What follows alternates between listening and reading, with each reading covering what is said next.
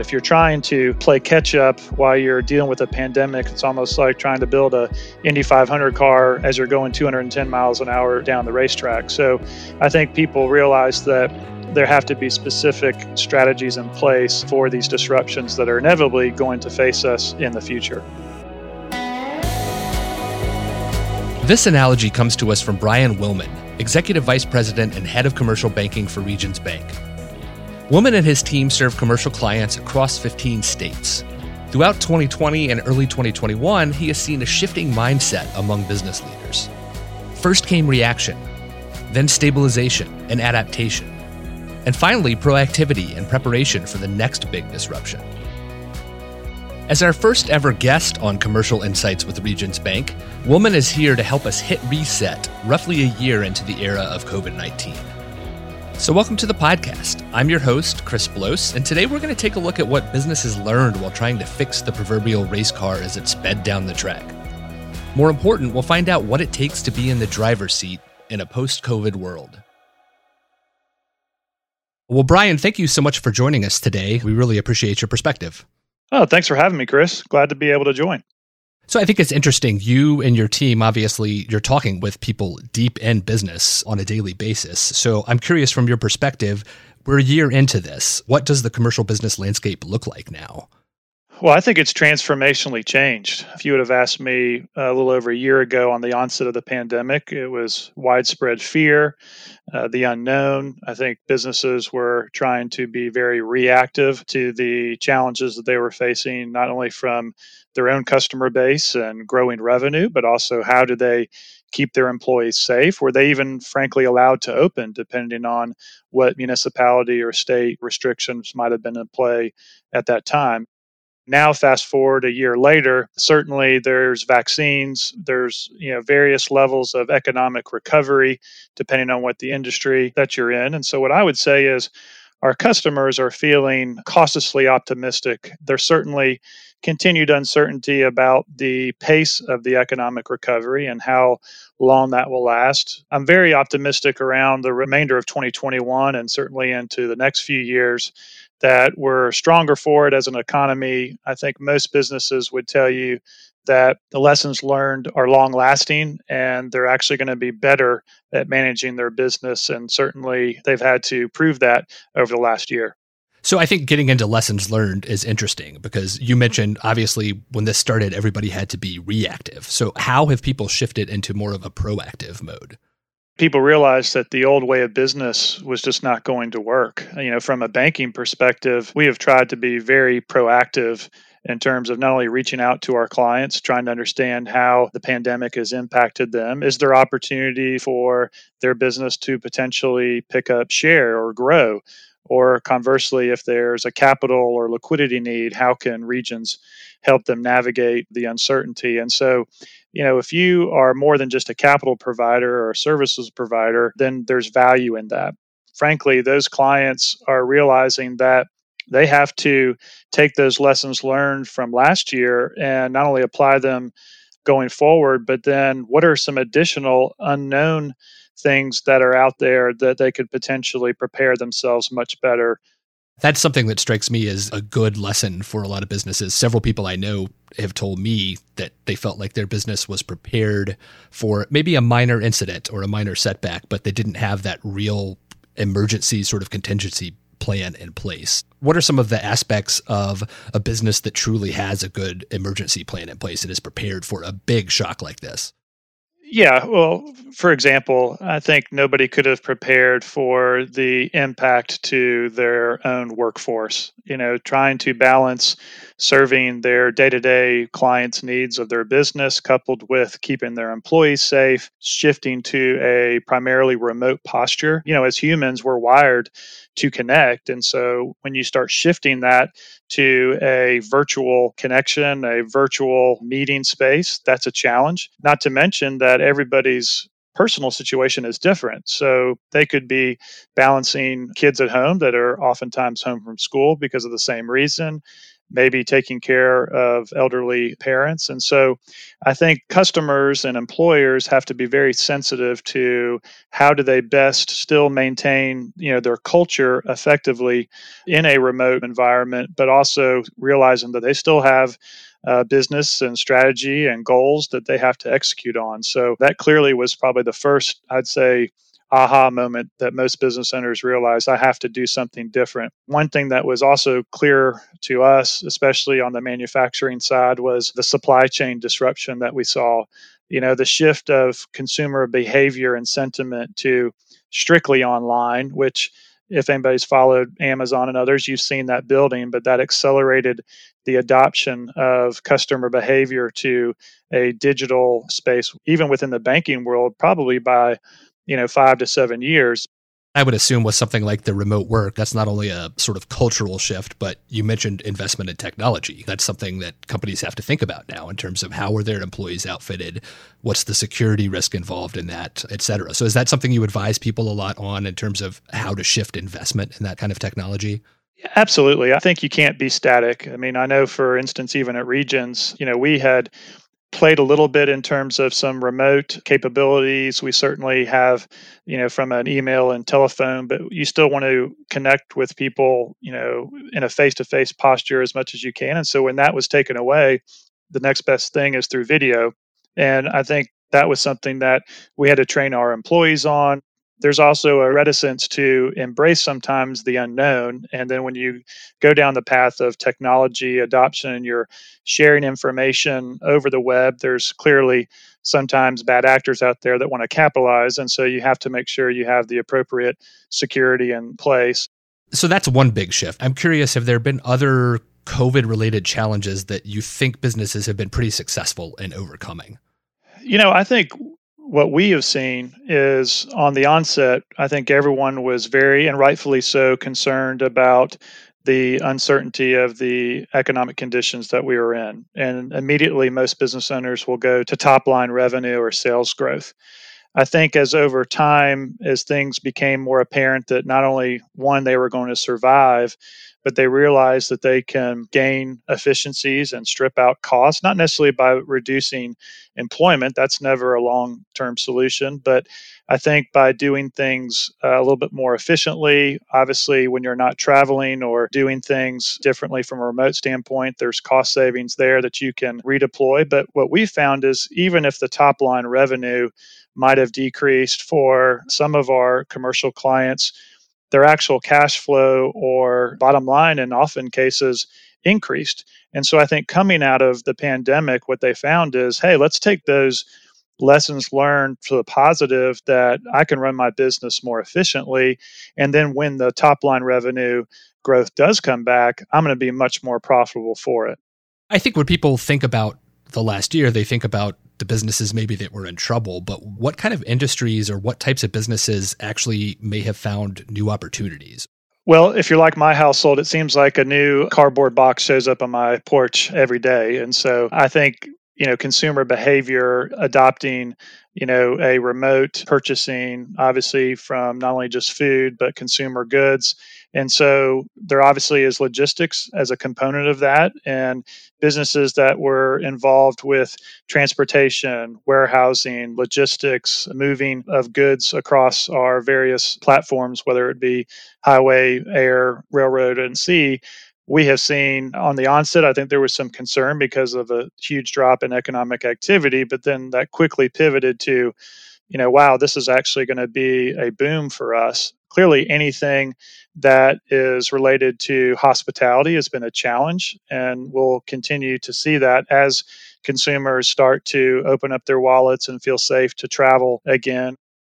Well, I'm curious too, you know, if there are some sectors or even just individual businesses that are thriving, people don't think about hiring during a time like this, but some companies absolutely are hiring. Have there been any shortages in terms of qualified workforce? Absolutely. We heard loud and clear from a lot of our clients that were engaged in service based businesses that were typically on the lower wage spectrum that they had trouble finding qualified workforce. Obviously, minimum wages are going up. The more that those wage pressure continues to go up, I think there will be continued challenges for some of our service based businesses. On the flip side of that, our customers that are employers of choice are absolutely capitalizing on getting talent to come to their business. At the same time, you need to think about things outside of just the cost of an employee, but making sure that your talent is developed and that they have engagement in your business because turnover is costly. And then if you shift to skilled manufacturing, for instance, I think that's something that even prior to the pandemic was a challenge. I sat on the board of a local chamber and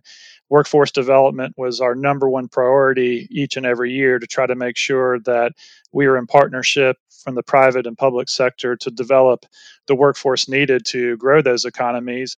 Well, and manufacturing not only faces that workforce challenge, which goes far back before the pandemic, but obviously I think they probably were hit the hardest by supply chain issues as well. Yes, yes, no question. And I think you'll see more and more businesses try to become more vertically integrated and control as much as that supply chain as they can.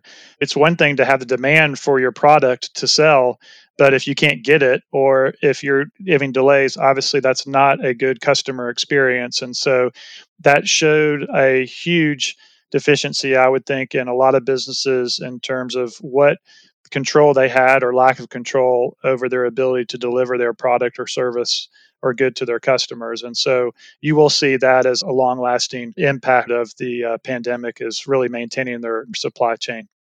So we've talked about some of the challenges that businesses have been pretty successful in facing. What are the biggest challenges that you think businesses are still facing or that maybe they have not quite figured out yet? You know, for me and what we're hearing in the banking sector as well as our clients is this combination of work life convergence. I believe that people have realized that depending on what sector you're in or industry, there are benefits to a remote or balanced approach to work but you also have challenges with, as I mentioned earlier, that balance. It's difficult to maintain your culture. Certainly, if you bring on a new employee or it's a more junior employee, how do you effectively mentor, develop them in a remote posture? So it can be done, but I think there's not a lot of historical skill set in most companies that have done that effectively. And so they're learning a little bit on the fly. I would also tell you, too, that I think more and more risk will be around contact tracing and biometric data, depending on what business you're in or industry will you require vaccination or proof thereof. Is that something that businesses seem to be preparing for regardless of industry, or is it more in those face to face settings where you're talking about retail, you're talking about food and beverage, et cetera? Yeah, I think right now it's certainly on the retail side, human interaction face to face, to your point. But I think over time, any business is going to be impacted somewhat. And so you're going to have to do really a SWOT analysis around each potential force that could disrupt your business. Then how are you going to have the appropriate strategy to counteract that? I'm curious too, as you're having these conversations, do you find that the mindset of business leaders is do they feel like we're still in this, or do you find people talking about life after COVID now? I definitely feel it's the latter. I believe that we are a year plus from the onset of the pandemic. I think there's clearly some fatigue factor related to it, but I think people also understand that it's very serious. I mean, the number, not only just the number of deaths, but you know, we will be counting up the toll not only from an economic but uh, individual cost of the pandemic for years to come. At the same time, you know, I'm optimistic by nature. I think most of our clients and most of the people that we talk to feel like you know if they survived in 2020 they're trying to position to thrive in 2021 and so i think most individuals have felt like hey, it's time to turn the page. Let's get back to work. Let's get back to school. Let's get back to doing the things that made our business and our state and our country great. And let's control what we can control. Clearly, it's going to be choppy. There'll be